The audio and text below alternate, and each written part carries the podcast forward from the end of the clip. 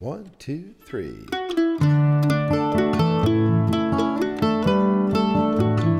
Welcome to Highest Potential with Dr. Steve Pettit, a podcast that explores how Bob Jones University empowers individuals to reach their highest potential for God's glory.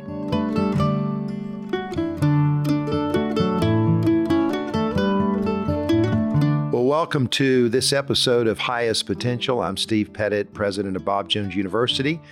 And this is a, a, a huge uh, week in the year calendar of Bob Jones University where we're having our annual Bible conference. Our theme this year is Sanctify Them from John chapter 17. And we have some wonderful uh, speakers that are here that can effectively communicate to our student body. Dr. Rand Hummel is with us, Dr. Sam Horn, and evangelist Will Galkin, along with uh, Dr. Alan Benson, who is our vice president of student development. And then we are also thrilled to have with us uh, this this conference Dr. Les Ollila.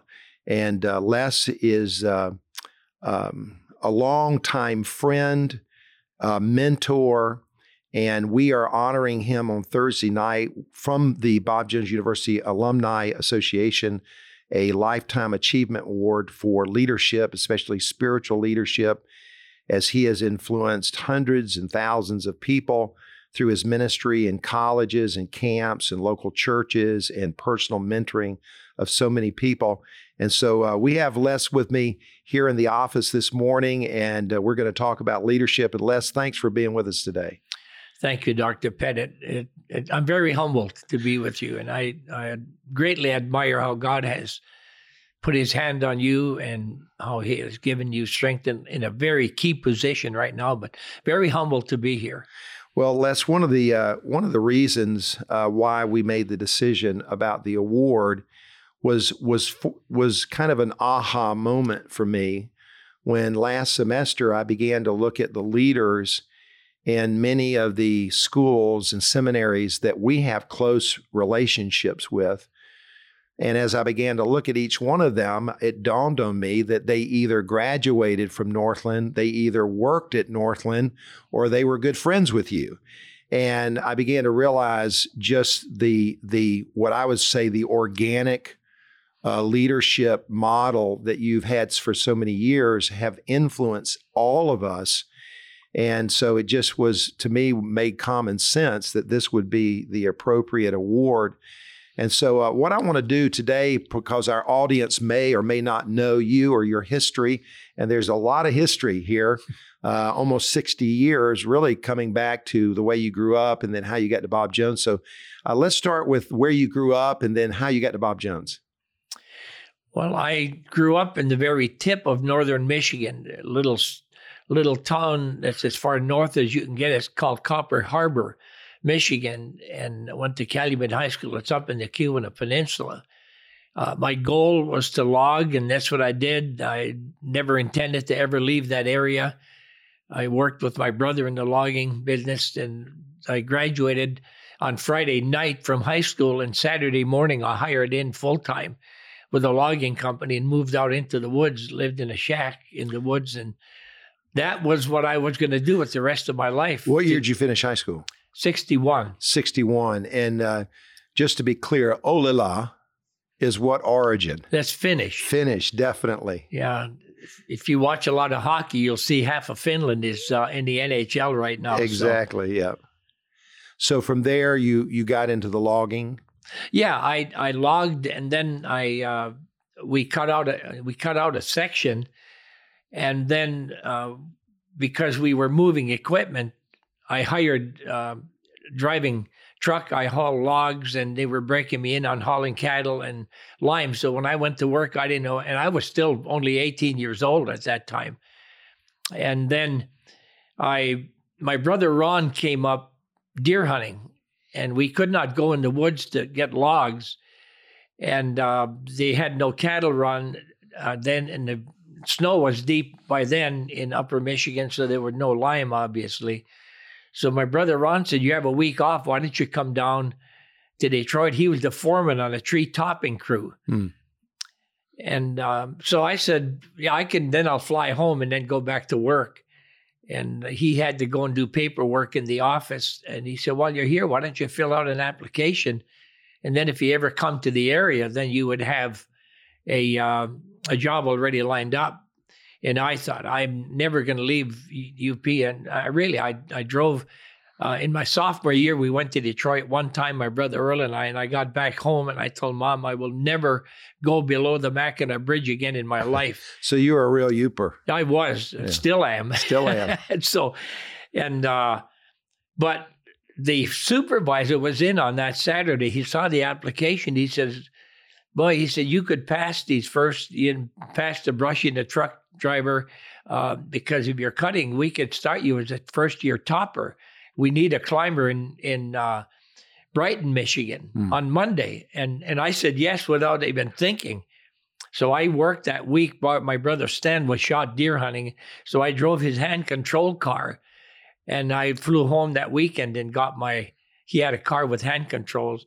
So I used that and God used that to transport me. And my brother Ron and I were doing private bidding on Saturdays. We were corporate climbing during the week. And on Saturday, and I, I we went to bid some big cottonwoods, and there was a little church there. And I asked my brother, I said, "You know what kind of church that is?" And uh, he said, "I'm not sure." All I said was Jesus saved up in the eve.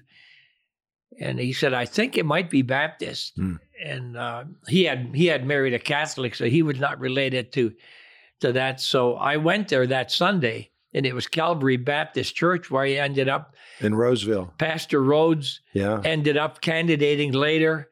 Uh, I surrendered to preach ministry under him. He's the one who encouraged me to. Uh, I said, Pastor, I, I took my hands off my life. I remember one Sunday morning, I actually was supposed to climb that day on an emergency job.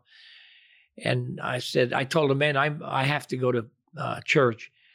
And they said, Well, we have obligations too. I said, I can't help it. I'm going to go to church. That morning, when God very specifically put his hand on me, and I, I left my seat and stood in front of that communion table, I said, God, I don't know what I have, but it's yours. And I took my hands off my life.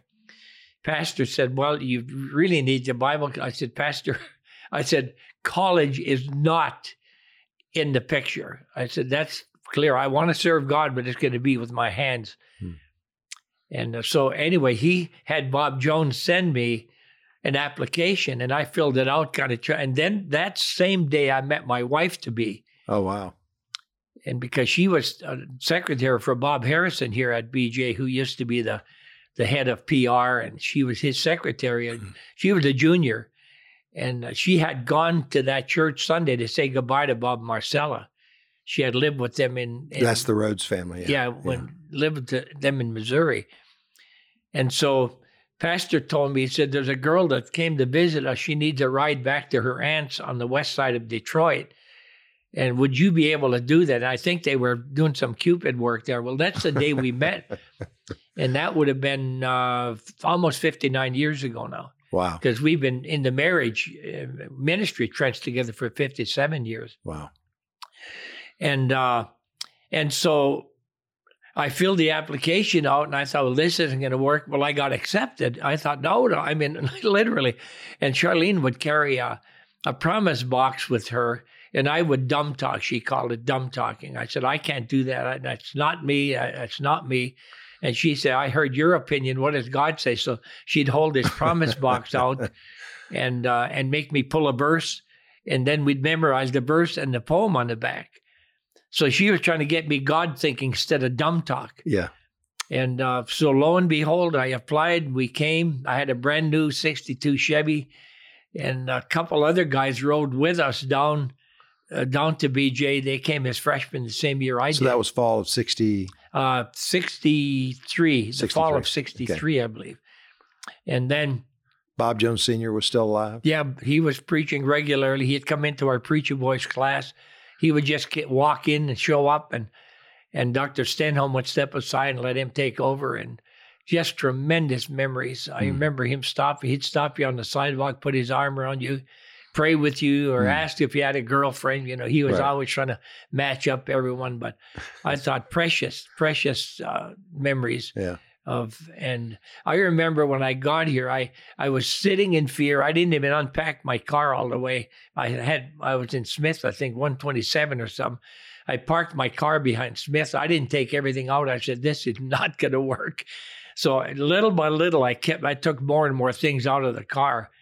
And uh and I didn't know. I had heard about pink and blue sidewalks and I'd be Charlene was my, my fiance by then and she said, "Well, walk closer to me." I said, "How close am I allowed to be? I don't know. I I don't want to get in trouble here first day." And but anyway, one thing led to the next, and and we got very active in uh, in the church plant of mm. what is now Mount Calvary. It was mm. called Baptist Tabernacle at that time. It was a mission church from Tabernacle Baptist, and Rod Bell was the church planter. So Charlene and I tied in there. Uh, and we're very grateful we did mm. because we saw God do some miraculous things, all, all night prayer meetings. I needed all of that because once I got into academics, I buried myself in it and I could have easily gotten lost in it. And boy, we kept the fire in our bones. We'd go to Columbia, work with servicemen Friday night, mm. Saturday morning, and then we would come up and work with the church. And and um, God did a lot of shaping uh, in our lives during. That. So that. it was just all out, all yeah, out all the time. It was, which has been the kind of your whole life, right? You know, the whole full bore the whole time. Yeah, and and and that was, and Charlene and I really never looked back through the highs and the lows, through the bright times and the dark times. Mm. But we had both. She was raised in an unsaved home as well, and we had just made a commitment together that God owned our lives, and that's how we were going to live. So you graduated from Bob Jones, and and of course, uh, you ended up going. You ended up going back to Calvary in Rose Roseville. Yes, when Rod Bell left Greenville, uh, the in fact the last sermon Bob uh, Senior ever preached was the dedication of that that new little building down there and Rod wanted, and uh, Dr. Stenholm and uh, Dr. Liverman got him out of the hospital. Wow. Drove him down to pray the prayer of dedication. And he kept asking Rod, because Junior said, Don't do that, Rod. He'll embarrass you because he's repeating himself. And and uh, Rod said, No, we want him to come. And so they brought him down. And he kept asking, he said, Son, what do you want me to do here? Asking Rod. And uh, and Rod said, Dr. Bob, pray the prayer of dedication for our new little building here. Well, he got up and preached the Laodicean church for about 40 minutes, but neither hot nor cold, he'll spew you out. And we never recorded because there was no, you know, you had to have those huge reel to reel things. Right, right. Sad. But after Rod left and planted the church in Virginia Beach, I ended up for a year taken the pastorate of that church till we moved to Michigan. Hmm. And then uh, the, the one of the professors from here came and who was a, a really a mentor of Dr. Minnick. Hmm. But while I was there, we changed the name to Mount Calvary Baptist. Okay. We took it away from being a mission church and became independent with the Constitution. And then that way, I said, God would have me do this, but not for long. I stayed right. there a year in so, that time. So tell tell us um, uh, how God began to burden you for leadership. When, how how did that process take place? Well, you know, when I was a, when I came as a freshman, you know, you could you could get up as early as five thirty. Feet on the floor was six fifty, but I would get up at five thirty and go up to the prayer room in Smith Dorm. But I spent probably the bigger part of that semester just in the book of Philippians. Hmm. And that's when it sunk into my head the kenosis doctrine of the self emptying of Christ. Leadership is not lordship, hmm. it is servitude. Absolutely. And I got that fixed in my mind. You don't need to have finger snapping, arrogant leaders, you need servants. Hmm. And I think I got the philosophy of servitude at, I think, as a freshman here when I spent that time in the book of Philippians that I mean this is really leadership is you are modeling being a servant. Hmm. And and fortunately I had seen that in Pastor Hart who reached us when we were young. That's all he was. preach the word and and love and serve people. And then Pastor and Marcella Road were the same thing. I had two tremendous mentors who modeled what it was to be servant leaders. No arrogance, no strut, mm-hmm. but it was servant leadership. And but uh, even when I went to Calvary uh, as the associate pastor, my burden was to train leaders, leaders in the youth group, leaders. You had to have people who were modeling. Mm-hmm. And I think when I look at Joshua, when Joshua took over, he had been anointed way before he actually took the mantle, but he stayed humble. He right. stayed a servant to Moses all those times. And when he. And loyal. Loyal. Exactly. And then when the mantle fell on him, God gave him the promise of the land, the promise of, of the law, and the promise of the Lord Himself. The three promises that God gave to Joshua. Mm. And I said, So whatever God has me to do, I already have the promises if He put me in that place of leadership. So where so throughout all of your ministry, then whatever it was, whether youth pastor, as you traveled for many years for Life Action Revival, as you were the president of Northland Baptist Bible College for many, many years, it's almost like this was the the model that you had from the very beginning. Right. I've I would watch.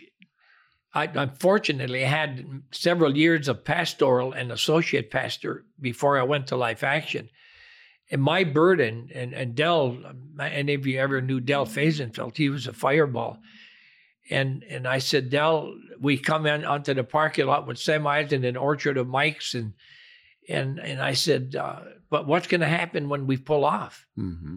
I said, these leaders need to be trained. These leaders need to get the vision of of what true revival is. So I said, I'm going to start doing pastor and staff meetings. So we'd have a, a luncheon, and sometimes we would go right up to supper time. And so every meeting I would meet with the staffs of the churches, some big staff, some three people on staff, but I would focus and then I would keep a record. This church, sometimes you were in a in a whoopie doo at that time BBF church. I mean, they were exploding, and then you next week you'd be in a first church of the deep freeze pastor by Jack Frost, and so you you know you had all of that, and I would keep a record of the needs in this church, the weaknesses, and uh, and I would think Bible answers for this, and mm. then I put a whole progression together on pragmatism. Mm. That's way back in the mid seventies. And by pragmatism, you mean pragmatism, the philosophy, if it's if it works, it's right. Right. And the problem with pragmatism is that it works. so, and but the problem is it leads into syncretism. It leads into dethroning God and enthroning man. Right. And you you either build by by uh, attraction to personality or attachment to Bible principle. Amen. And the two, and I use the attachment to principle as the first Peter chapter five model, where Peter modeled as an elder what true leadership was. So if you were to if you were to give a, a good basic definition statement of of a spiritual leader, what would you say? Or actually any kind of leader? Well, I would say in a spiritual realm, a person who is placed by God, who has the spirit filling with the mentality to be led of God, to be a servant, to uh, in modeling being a servant like Christ was serving uh, the church. And, and what what would you say? What would you say then are the the driving motivations behind this bit behind this leadership? Well, for a spiritual, it has to be the glory of God. It has to be giving a right opinion of what God is like, hmm. And what was God's model, what was it set up.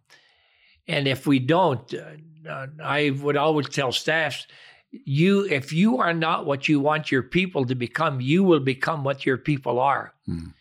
and i said joshua and caleb were the only two who did not become what the people were hmm. everyone who left could not go in except joshua and caleb because the others became what the people were if someone's a griper they became a griper joshua and caleb never took their gaze off god and so if I am not what I want people to become, I will become what people are. Hmm. and then you're never a leader. You're always being, you're always dropping when they're dropped, and you're always up when they're up. So you're never leading. And you have to be constant in the highs and lows, constant in the dark times, exuding confidence that that God is uh, is indeed in control. So the glory of God is is first and foremost. Well, it has to be because Absolutely. because that is uh, it was right from the very beginning. I mean, what did God give man? Created in the image of God.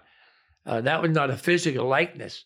We were to model Hmm. a Christ-like character, and, Hmm. and our whole statement from day one of man's creation was to glorify God. Well, it seems it seems like today, um, you know, especially um, at least from my perspective, when when I was much younger, there was a real passion to be involved in leadership roles, and I don't think it was a bad motive. I think it was God put that in your heart to do something. Seems like there's a struggle for people to be leaders today. What would you say are some of the reasons for that? What are the hindrances that we're seeing to a lack of leadership? Well, number one, there's too much of a price tag Involved. I mean, if you'd rather be letting somebody else take the hits. I remember I, I told a, a man who was taking the presidency of a of a Bible college several years ago, and I said, uh, you know, you spent all your time pastoring. You've been loved. You've had a few resistors. I said, as a college president, you cannot do anything right. And I said, you had better adjust to that, or you're not going to. I said, you'll have a nervous breakdown. Hmm. And, and literally, the guy did. Hmm. But he came by a very super guy. But I, I thought, boy, oh boy, if he is not keeping his gaze on God, and if he is not, see, you have to set an objective. Then you have to have your organization because you have to have an outcome in mind. Hmm. If you don't have an uh, an objective, there's no way you can have an outcome because you don't you, you don't plan on an outcome. You don't know where you're going. You yeah. just show up every day for work. So you get your objective. Your organization will support that objective, and then your outcome will be a result of the objective flowing through that organizational chart. And I always had the philosophy at Northland that uh, our our leadership was straight line. Mhm. Our our obj- our glory was a straight line leadership. Nobody is bigger than anybody else, but we had to have an organizational. So you have charts and boxes. Right. You have boxes and lines. Yeah. You have to do that. But as far as philosophically, you're straight line. No one is bigger than anybody else. But organizationally, you have to have boxes and charts. There has to be a flow to the top. But the top is no better than anybody down line philosophically. Yeah, I would say that's that's really where we are here Yeah. at Bob Jones. Yeah, Absolutely. because you have uh, you have the organization that supports your objective. Right. but you don't have a dictator at the top. You have equality, and it's same thing on the Trinity. You, you have your ontological Trinity, economical Trinity. Hmm. Ontology is essence, economy is function, Yes. and that's the the Trinity is set up. And therefore, Christ was not less than God, but he fulfilled the role that was given to him uh, in economical function. But ontologically, he was God Absolutely. economically he functioned as man and god right. and and so it was not less than god for him to be in subjection to the father Right. So one of the challenges of leadership is there's so many things that come at you all the time. It's easy to lose your focus. So as you through all these years of your ministry, you you have a focus and you you seek to stay focused as long as I've known you. So what would be the focuses or what would be the focus of a leader in your mind? well all i can speak is for how i thought i, I had three blinders i called them for years I, I put them like a horse you have blinders so they're not distracted by the crowds at the parade and i said number one blinder i had was keep your passion for christ growing Hmm. That's number one. That relationship with Christ, that early morning time, that prayer time, that time in the Word that stabilizes your heart, that sets your focus. Uh, so keep your passion for Christ growing. Number two, keep your eye on your mission. Hmm.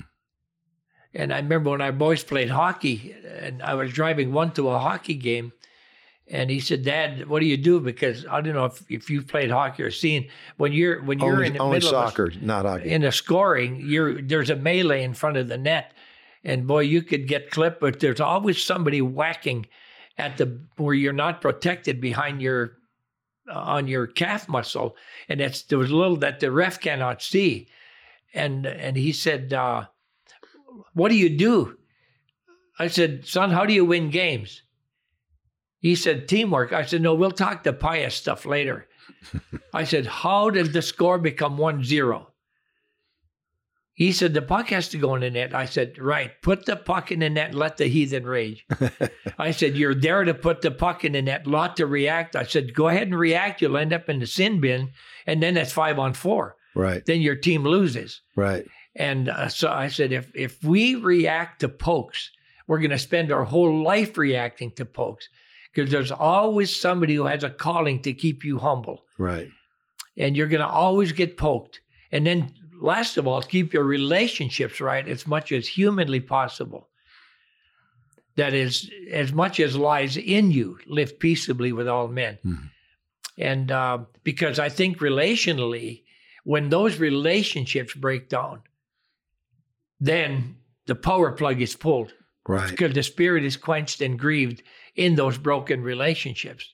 So Satan is not going to attack the mission statement of an institution. Because if, if the mission statement is attacked, we hold to it more tightly. right, He will attack the relationships that make that mission statement happen. And then when there is bitterness, when there is strife, the power plug is pulled. Galatians 5 makes that very clear. hmm You have rank sins, adultery, fornication. You have religious sins, idolatry, witchcraft. Then you have eight relationship sins that pull the power plug on a Mhm. ministry. So you can build a great facility, have all of the things, but you have no power. You have an organization, no power. And uh, Satan masters the art. So I put a progression together. Your your mission happens through relationships. Relationships are based on trust. Trust brings a mutual respect that brings a mutual appreciation. So I walk into a staff, I can sense there's a mutual appreciation of each other's gifting. Right.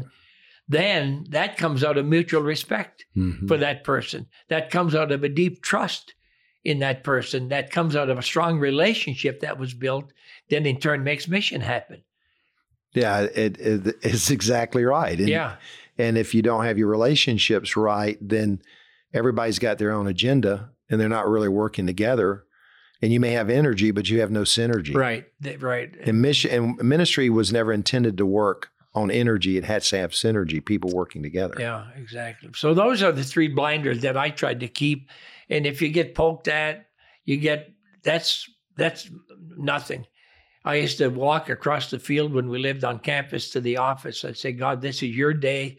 I'm going to give an accounting at the Bema, not for what I did, but why did I do what I did? Mm. And this is your day, and this is for your glory. And so I thought this day is His, Hmm. no matter what comes or or doesn't come. But if if I went over thinking, boy, how can we build this place bigger, and how can we do so? I'd be I'd I'd live as a constant reactor, and somebody questions something that you do, and then then you spend three weeks worrying about why did he think that? Well, Right. forget it. He, he I, you can't let other people their problems put it on your charge card because you're not making payments on it Yeah, exactly. and and so uh, you just you have one to please. It's it's easier to please one than a thousand. Absolutely. And so uh, Well, I was going to say as we we wrap up the program, um, we um, you know Thursday night is um, to me is a special night. Um, I I think because the the the people that will be here who represent uh, a variety of institutions, uh, three three Bible colleges or universities, um, about three seminaries and then some of the staff there they're all people that um, are your friends people that um, you know that you've had influence on And you know, it's one of those things you you, you probably probably didn't really realize it. At least I didn't realize it until just thinking about it. Um, that the philosophy that really grew out of your your your Philippian study in Smith Dorm, from there to all the ministry experiences you've had up through the many years you were the president at Northland Baptist Bible College. Of course, the scores of people that graduated who are, you know, I meet Northland grads all over. We have many that are here.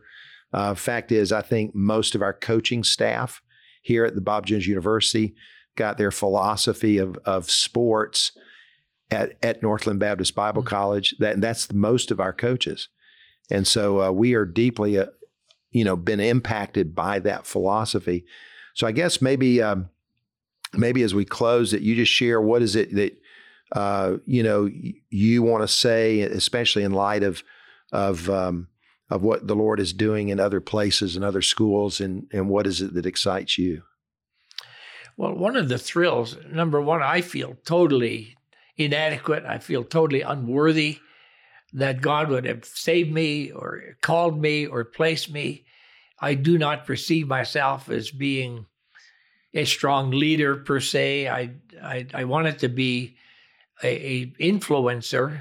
I wanted to let my heart be felt by others, and mm. and but one of the thrills I have, uh, you know, I think of Gary Walton in Guam. Mm-hmm.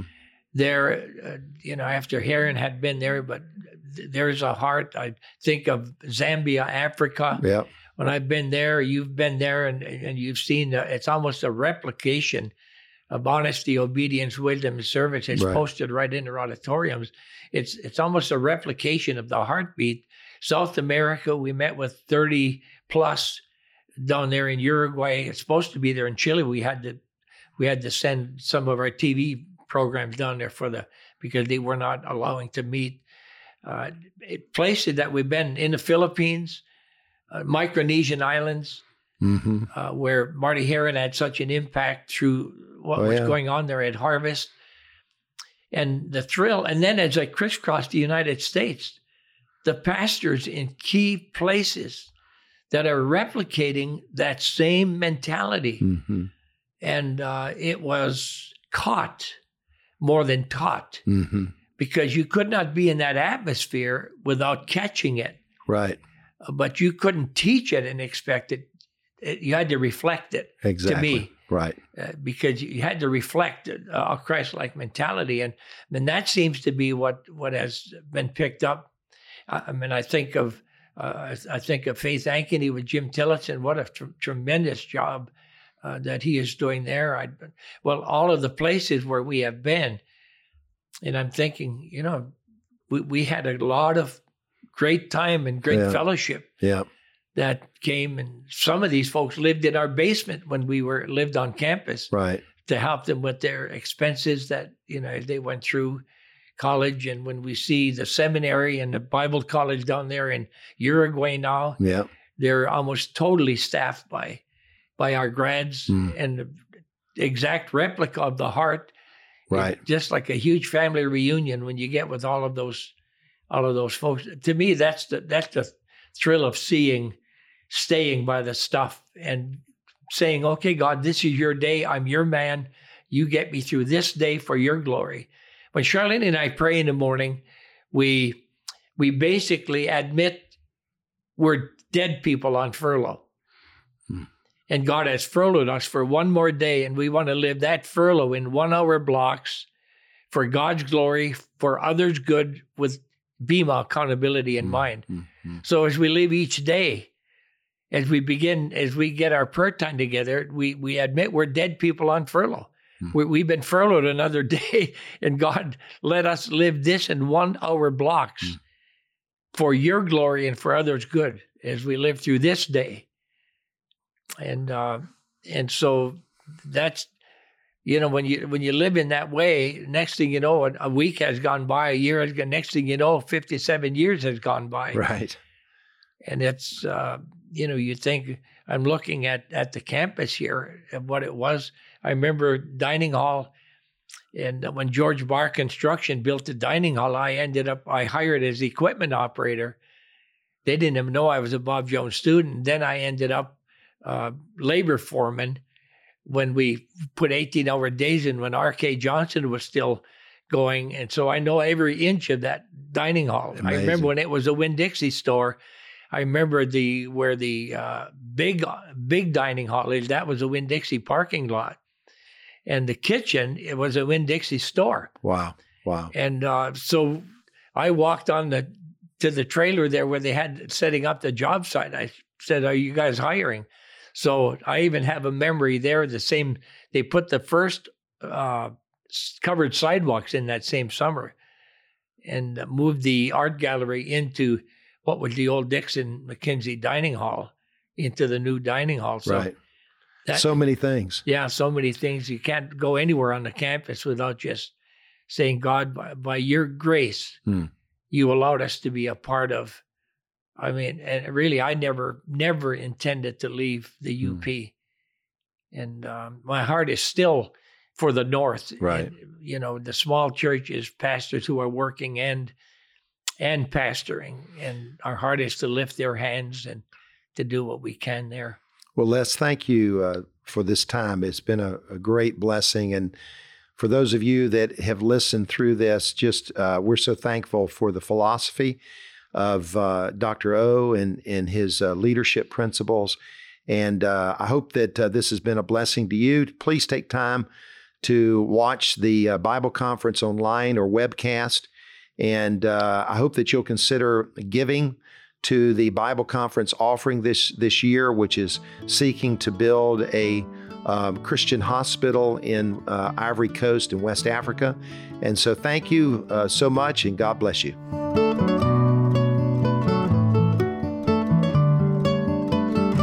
Thanks for listening to this week's episode of Highest Potential with Steve Pettit. Don't forget to find us and subscribe on Apple Podcasts, Spotify, or wherever you get your podcasts. Thanks again for listening. We'll talk to you next week.